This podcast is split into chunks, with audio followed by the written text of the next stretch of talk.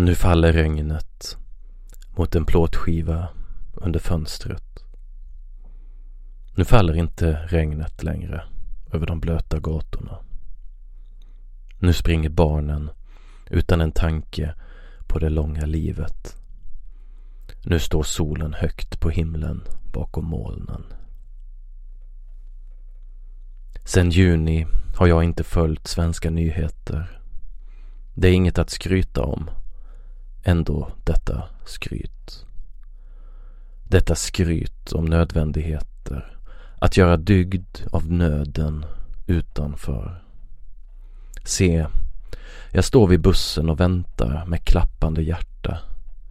Se, jag står vid dörren och klappar och klapprar efter en bit kulturellt kapital.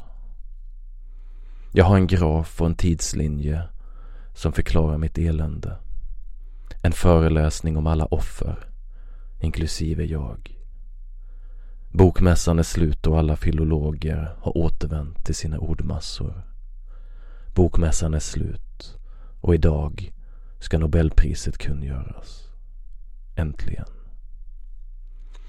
Se, jag står vid dörren och klappar som en journalist utan uppdrag.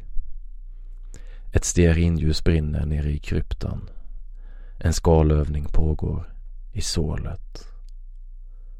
Äntligen lite tystnad, tänker pappan när barnen tittar på animerade barnprogram. Äntligen kom min nya väska för en vecka sedan och jag väntar på mitt nya glasögonfodral. Se, jag står vid dörren och klappar. Jag klappar inga händer. Se, jag står vid dörren. I minst 16 år har jag stått. Gud, se hur jag tjatar och drar i din hörntofs. Se hur asfalten buktar under min tyngd och alla människor som går där på gator av betong. Se eländet i regnet och föräldraledighetens pina för mamman som inte förstår allt med livet. Varför pappa måste jobba. Varför pengar måste tjänas. Se eländet mellan de höga husen som utesluter med sina spaltmeter av relationer och övergrepp. Se de tunga molnen som drar fram trögt som själva livet i en socialrealistiskt obekväm dröm.